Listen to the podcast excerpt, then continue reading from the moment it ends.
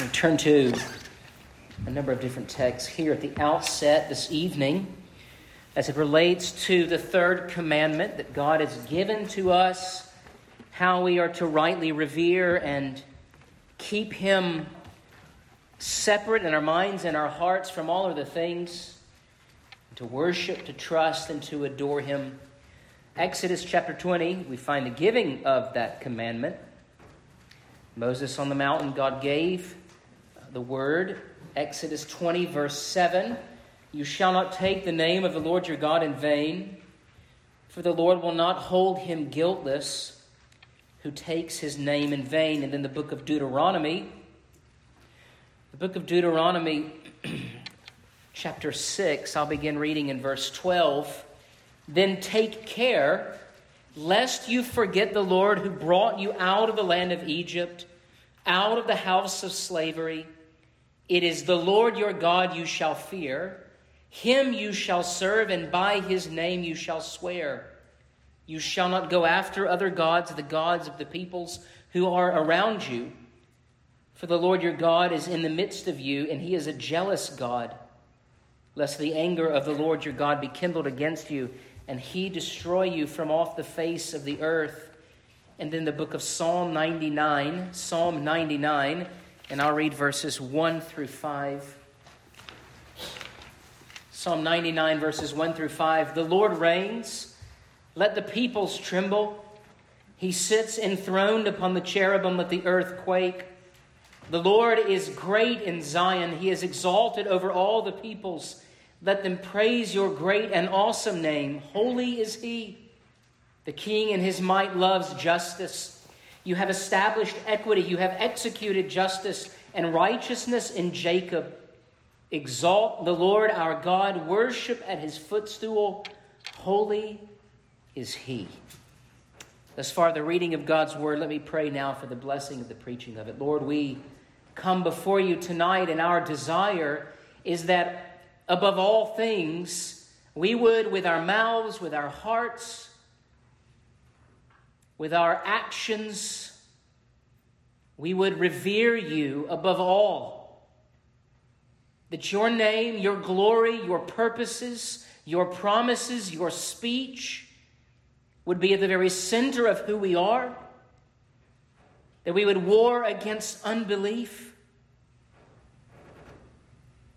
that we would seek to challenge the hearts and mouths of those who would bring low your holy and precious name.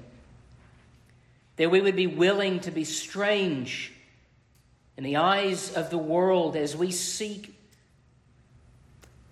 not to keep or not to take your name in vain, but to keep it where it ought to be to see you as high and lifted up, worthy of worship and prayer and trust, that we might evoke your name and invoke it for righteous ends. And so we seek all of these things in your name, that you would work in us righteousness, we pray. Amen. I wrote to you uh, earlier this week as a sort of summary of what I was going to preach on. I, I would tell you that as I try to summarize at times uh, what the sermon is going to look like, those summaries are written and published ever before the sermon is finished. And so sometimes those summaries help guide. And in fact, I would encourage you, one of the things you ought to do if you ever do some re- writing is to try to summarize the whole purpose in a thesis statement. That's one of the first things that you do. Now, I understand that as you're writing perhaps even a large paper, that statement changes uh, when you realize, oh, maybe, maybe I've bit off more than I can chew, or maybe I need to expand this into something larger. But what I wrote to you earlier this week as a reflection of the culture in which we live is that we are a culture that takes nothing sacred. Whether it is our understanding of the office and glory of God, or even the office and the glory of those who are in authority over us, whether they are policemen or politicians, even our parents. We are a people who uh, seems to treat all things with a kind of casual nature that leads us to disregard authority. And that is not who we are to be as Christians. Now, it's interesting that the third commandment is rightly attached to the fifth commandment. In fact, a good understanding and exposition of the first table of God's law, commandments 1 through 4, are reflected in the second table of God's law, commandments 5 through 10. We are to revere, to honor, to trust, to know, to believe, to love the name, that is, the one who has revealed himself as the one true God of heaven and earth, and that we are to bear and use his name well, and we are to see and understand the seriousness of that honor and also the inverse of that, blasphemy itself. And so, as we look at the third commandment tonight, I want to do so under two headings. The first, bearing and using the name of the Lord well, bearing and using the name of the Lord well. And then, second, the seriousness of blasphemy. The seriousness of blasphemy. Let me maybe use another illustration that's not unlike the one I just used. There was a time in the church where those who would write and copy the scriptures would not even use the same quill to write the name Yahweh as they would all the other words of the Bible. In fact, Old Testament Israel would not even use the name Yod He Vahe, I am that I am. They wouldn't even spell it out completely. In fact, they would attribute to that name, or they would say that name when you saw the consonants in which all Old Testament ancient Hebrew is written. There are no alphabet, there are no vowels. They would fill in essentially vowel markers so that when you saw the letters Yod He Vahe, you would say Adonai. How do you convey the seriousness of that in the age of texting and Instagram? That's the age we're living in, where if Siri forgets to capitalize the name God, you say, oh well. This is the age in which we live. Nothing is holy, nothing is sacred. Or if there are things that are sacred or holy, they're the stuff of earth, the things of earth. They are even at times ourselves. How are we, firstly, to bear and use the name of the Lord well? Well, the Catechism makes it very clear. We are not, we are not to blaspheme nor misuse the name of God now, what does that mean? What is blasphemy?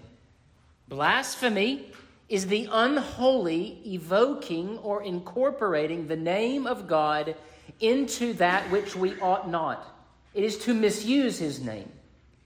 I want you to have the image of a crown, the image of a precious, valuable object. What do you do with that crown when you take care of it? Do you treat it like you would your sneakers? Chris, kids, you know this uh, to some degree. Every Christmas you get a new gift. Or perhaps, kids, your parents have gotten a new car. And what is the number one rule when your dad gets a new car? Don't eat in this car upon punishment of death. It's hyperbole, of course. I hope it's hyperbole. But then, about two months into the ownership of this new car, what always happens? There's the first occasion where someone grinds cracker dust into the floorboard mats, and you know what you say? I'm fighting a losing battle. Oh well. But we have this idea, even in our own heads. There are those things that are more valuable. They may not be delicate, but they're precious to us than those other things. God sits at the top of those list of things that are to be precious to us like valuable jewels, like a crown.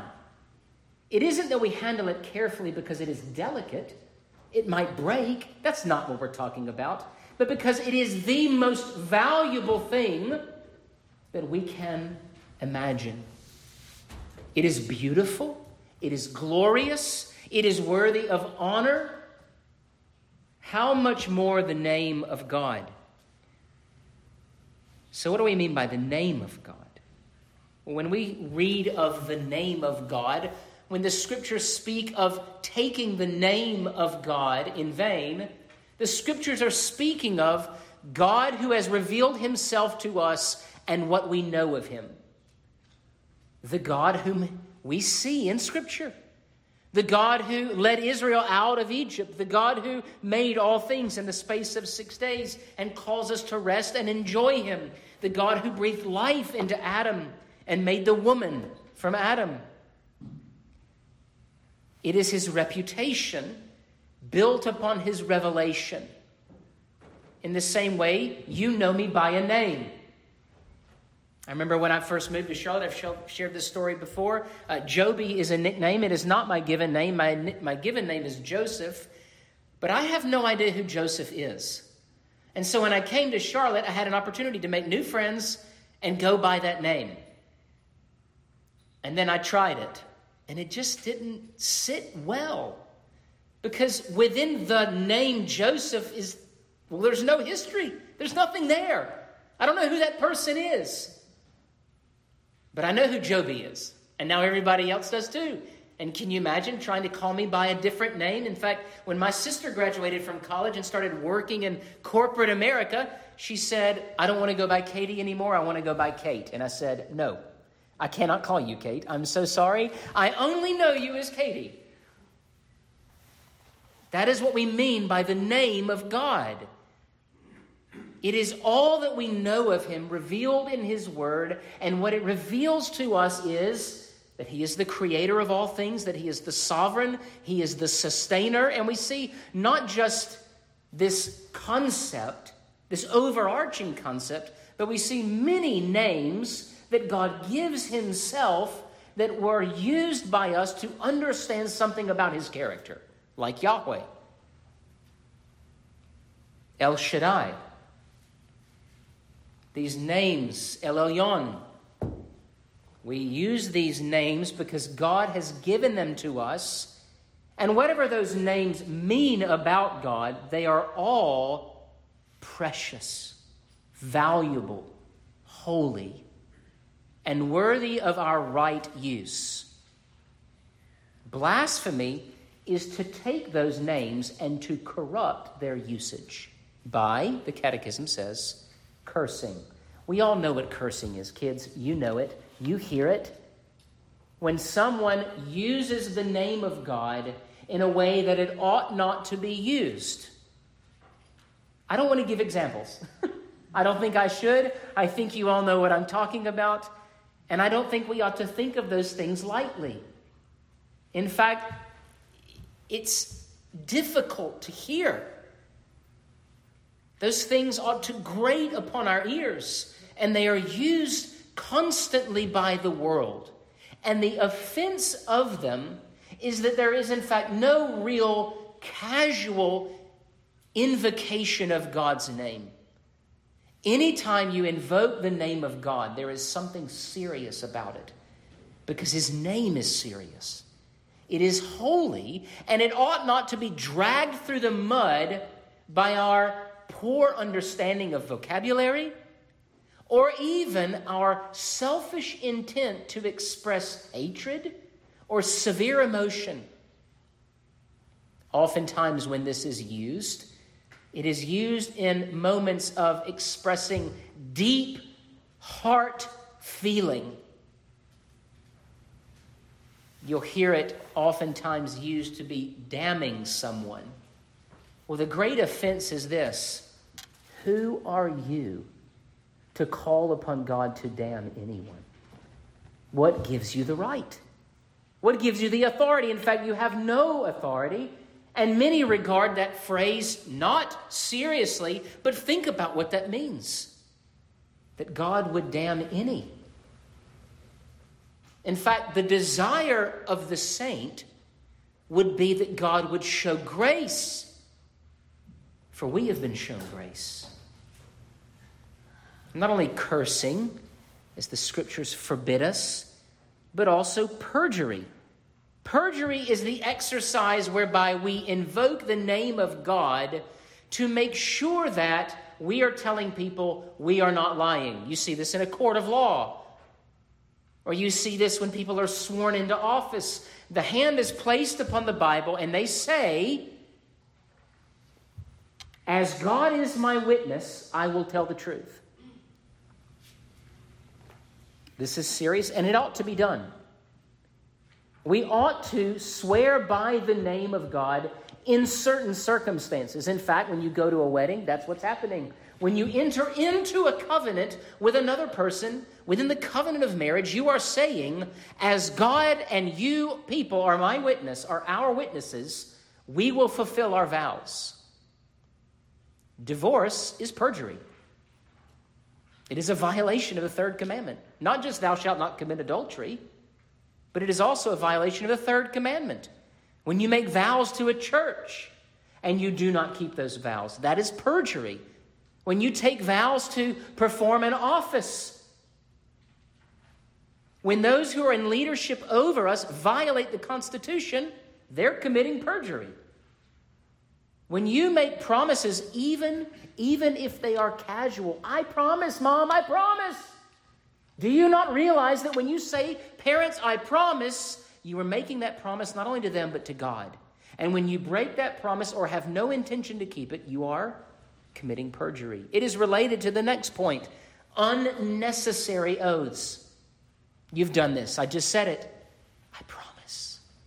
The scripture has a lot to say about that. In fact, if you turn to the book of James, God would have us speak differently. In the book of James, I lost my marker. All right, here it is. James chapter 5, verse 12. James chapter 5, verse 12. But above all, my brothers, do not swear either by heaven or by earth or by any other oath, but let your yes be yes and your no, no, so that you may not fall under condemnation. One of the things I learned early on as a husband was not to tell my wife, I promise I will do that thing around the house. Because invariably, I did not have the time or skill or intention to do it. What was I trying to do? I was trying to score bonus points with my wife. And you know what happened when I did not keep that promise? I ended up in the red. I should have just done it or not done it, but never said anything about it. How often do we do this with God? Lord, if you would but do X, I will do this. We know of the famous story of Martin Luther, where he makes an unrighteous oath to one of the saints, St. Anne, I believe, as he is out on a hillside, the lightning is coming down, and he makes a vow to the Lord through St. Anne, which is blasphemy, by the way. If you would just do this, Lord, if you would preserve my life, I will join a monastery. Now, obviously, he received forgiveness for that. The Lord did not save him because of such a unnecessary oath. He was delivered nonetheless. What we must see is that we live life under the lordship of God. And we ought not to evoke, or I'm sorry, invoke the name of God when it is not necessary or right. And not only are we not to blaspheme, but when we see other people do it, we should not stand idly by. In fact, we read, nor share in such horrible sins by being silent bystanders. Catechism sort of hits us, it's like a gut shot. We give tacit consent and thereby enter into the sin of blasphemers when we hear it and we don't say anything about it. Children, y'all are good at this. the thing that adults are often afraid to say. Oh no, they said a bad word. And kids, you often say, You said a bad word. In fact, in my house, my six year old always calls them D words after the D A N N. All bad words are the D word. Oh no, they said a D word. That's her turn. I don't know where she hears them, but she hears them nonetheless. It's impossible not to hear it. In fact, oftentimes shows and entertainment is given a pass. They can use vulgar language. They cannot, they can use vulgar language. I'm sorry, they cannot use vulgar language, but they can curse. You hear it all the time. I remember my wife and I tried to watch a TV show one time, and I think in the first five minutes of the show, they cursed. They took the Lord's name in vain 10 or 15 times. It just, I can't take it. Click. We cannot stand idly by. Now, turning off the TV isn't really doing anything about it, is it? It is in some fashion. We don't want to turn that on in our house, we don't want to hear it. But the form that it takes now is the proactive confrontation of blasphemy. And where do we see blasphemy? We see it everywhere. In fact, the whole mission of the church is to teach the world how to use the name of the Lord rightly. This is what Hosea was teaching Gomer. And the Lord was teaching Israel through Hosea and Gomer. In fact, the Lord speaks in the book of Hosea that God will remove the name of Baal from our mouth and he will put his name in our mouths. In fact, the entire work of missions is unto the end of giving to the world a right use of the name of God. That is what worship is. It is to use the name of God rightly. And when the world sees us worshiping, do you know what that is as a means of grace to the world? We are teaching and training them how to lift up the name of God. That is the protest we have against unrighteousness. And we cannot stand idly by. If we are not engaged in the act of teaching the world the danger of blasphemy, the offense of blasphemy, we are failing to fulfill our mission as a church. And not just as a corporate body, but you have that responsibility as well. Well, and you know what will make you courageous to share the whole gospel? Those little moments where you say, You shouldn't do that. I don't want to hear that garbage. Don't use that language, not just in my presence, but God hears it. He made you to worship Him, to love Him. Parents, do you ever wonder, I wonder what my kids say about me when I'm when they're with their friends? Kids, have you ever criticized your parents, spoken harshly about them, gossiped about them in front of your friends? That is the tendency of the world. It is to speak harshly with irreverence the name of God. Not only that, but we are to use the name of God in holy fashion. The way we do this is by prayer. We call upon Him. If God is holy, if God is sovereign, if we believe what God has said about Himself, then we call upon Him in prayer and we seek His favor and help because He is the only one who hears and answers. We worship Him. That is the active lifting up of the name of God. What we are doing in worship is we are corporately, using that language and illustration again, lifting up the crown, holding up the name of God. And when the world sees us doing this, they're going, What in the world are they doing? The world is doing this to themselves. It's an ironic image, isn't it? we worship the name of Christ. We worship the name of the Father and the Spirit. A huge chunk of worship is devoted to exalting the Lord. And part of that that's related to it is our confession of sin because we're saying, we haven't lifted up your name as we ought. And so we lift it up as we acknowledge that God is a God who forgives our sins. Our lives are to be spent finding ways to exemplify, to exhibit the glory and honor of God. And we can do that wherever we are, whatever we're doing, even when we're not here in worship. We are to invoke the name of God. We are to cry out for help. We are to understand that He is holy. In fact, turn to Psalm 50. In Psalm 50, verse 14, offer to God a sacrifice of thanksgiving and perform your vows to the Most High. And call upon me in the day of trouble. I will deliver you, and you shall glorify me. We are to say, I am yours, you are mine.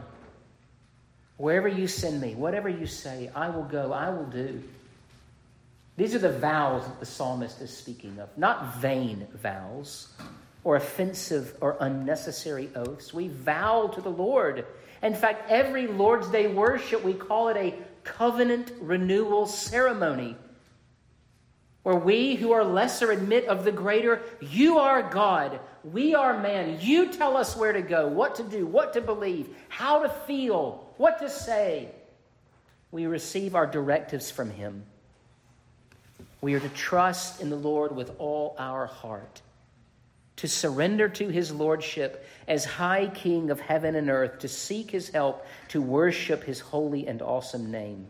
As Paul would say in Romans 9, you are the clay, he is the potter. You need to learn to think that way. The opposite of blasphemy is honor, it is submission, trust, obedience, worship. It is a high regard for the righteous one of Israel, and it is a hatred. It is a hatred for that which brings him dishonor. And it is a desire to see those who blaspheme become those who worship. And in fact, this is where we see the heart of Christ's mission on earth. Christ came to transform blasphemers into worshipers. What was Saul? What was he? He was one who mocked the name of Christ Jesus. What do you think Saul felt as Thomas the deacon was, was murdered, stoned? Now, he was accused of blasphemy. Who was right? Paul would learn. Saul, Saul, Saul, Saul, Thomas being stoned. What do you think he was thinking? Good. Good. Let him die. I hope it hurts and Saul encountered the Lord, and his heart was transformed. And he was told by God, Once you brought suffering, and now you will suffer much for my sake. And he would later say, I count it glory to suffer for the name of Christ. He was transformed. All because Christ saw that we were, in our very hearts, unwilling, unable, undesiring to worship God as we ought. And the seriousness of that sin is represented in judgment. And that leads me to my second point. Let's move quickly through this one. The seriousness of blasphemy.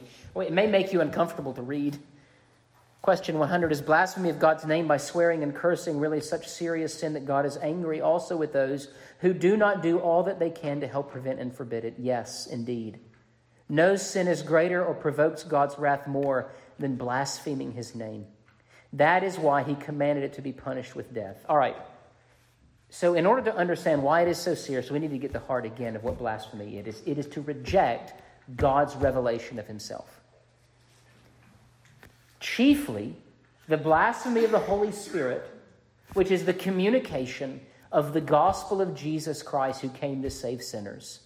If you reject God's revelation that culminates in the sending of his Son, that is ministered and communicated by the Holy Spirit, you go to hell. I'm not saying you should go to hell. I'm saying that's what happens. That is the effect of blasphemy. And this is why we often speak of blasphemy of the Holy Spirit as the only unpardonable sin. It is to die refusing to receive Christ as Savior, to receive the revelation of God the Father that culminates in the gospel. You are saying no to all that God has said. I do not believe it. I do not trust it.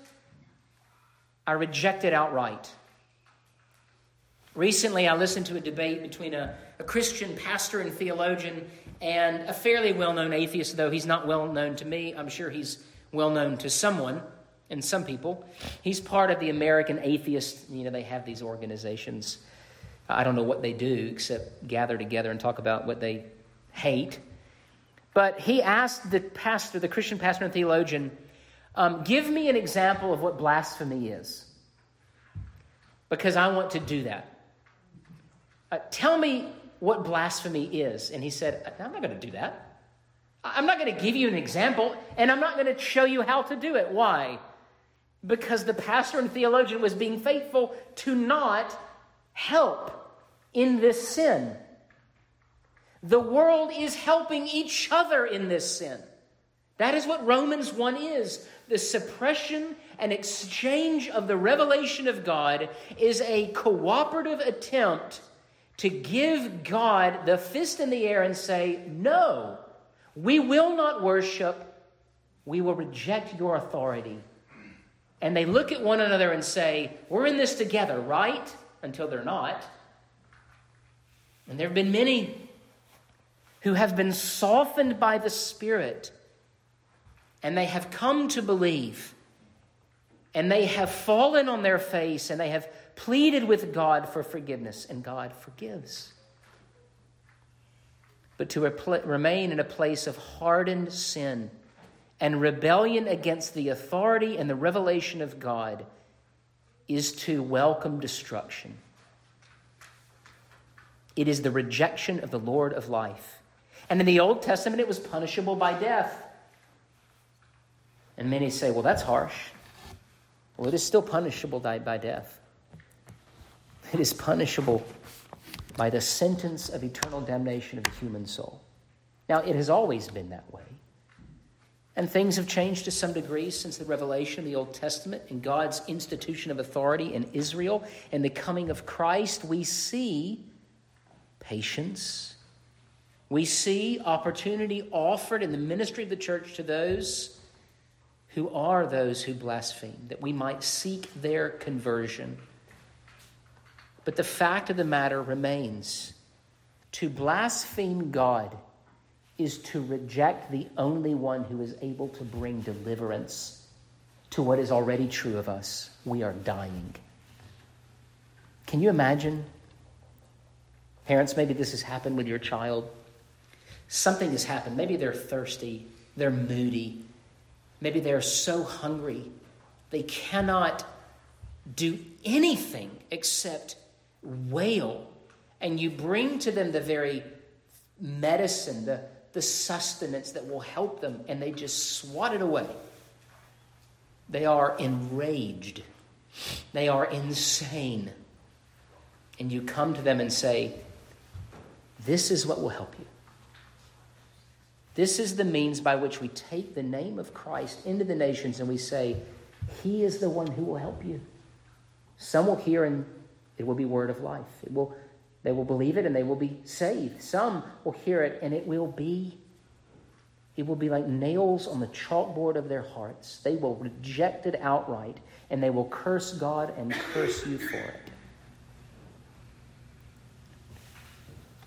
But we may not remain silent because the world is even now actively heaping judgment upon itself. And we must go to the world and we must say, Stop, change your tune, sing the name of Christ.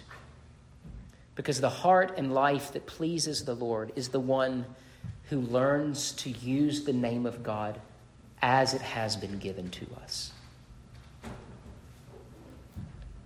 Our mission, not only for ourselves and for our neighbor, but the world around us is that all might sing the glory and honor of the name of the Lord. To declare that he is worthy of trust, to listen and to obey his word, and to embrace Christ as the one who is revealed from the Father, the only Savior of sinners. Let's pray. Oh, Lord,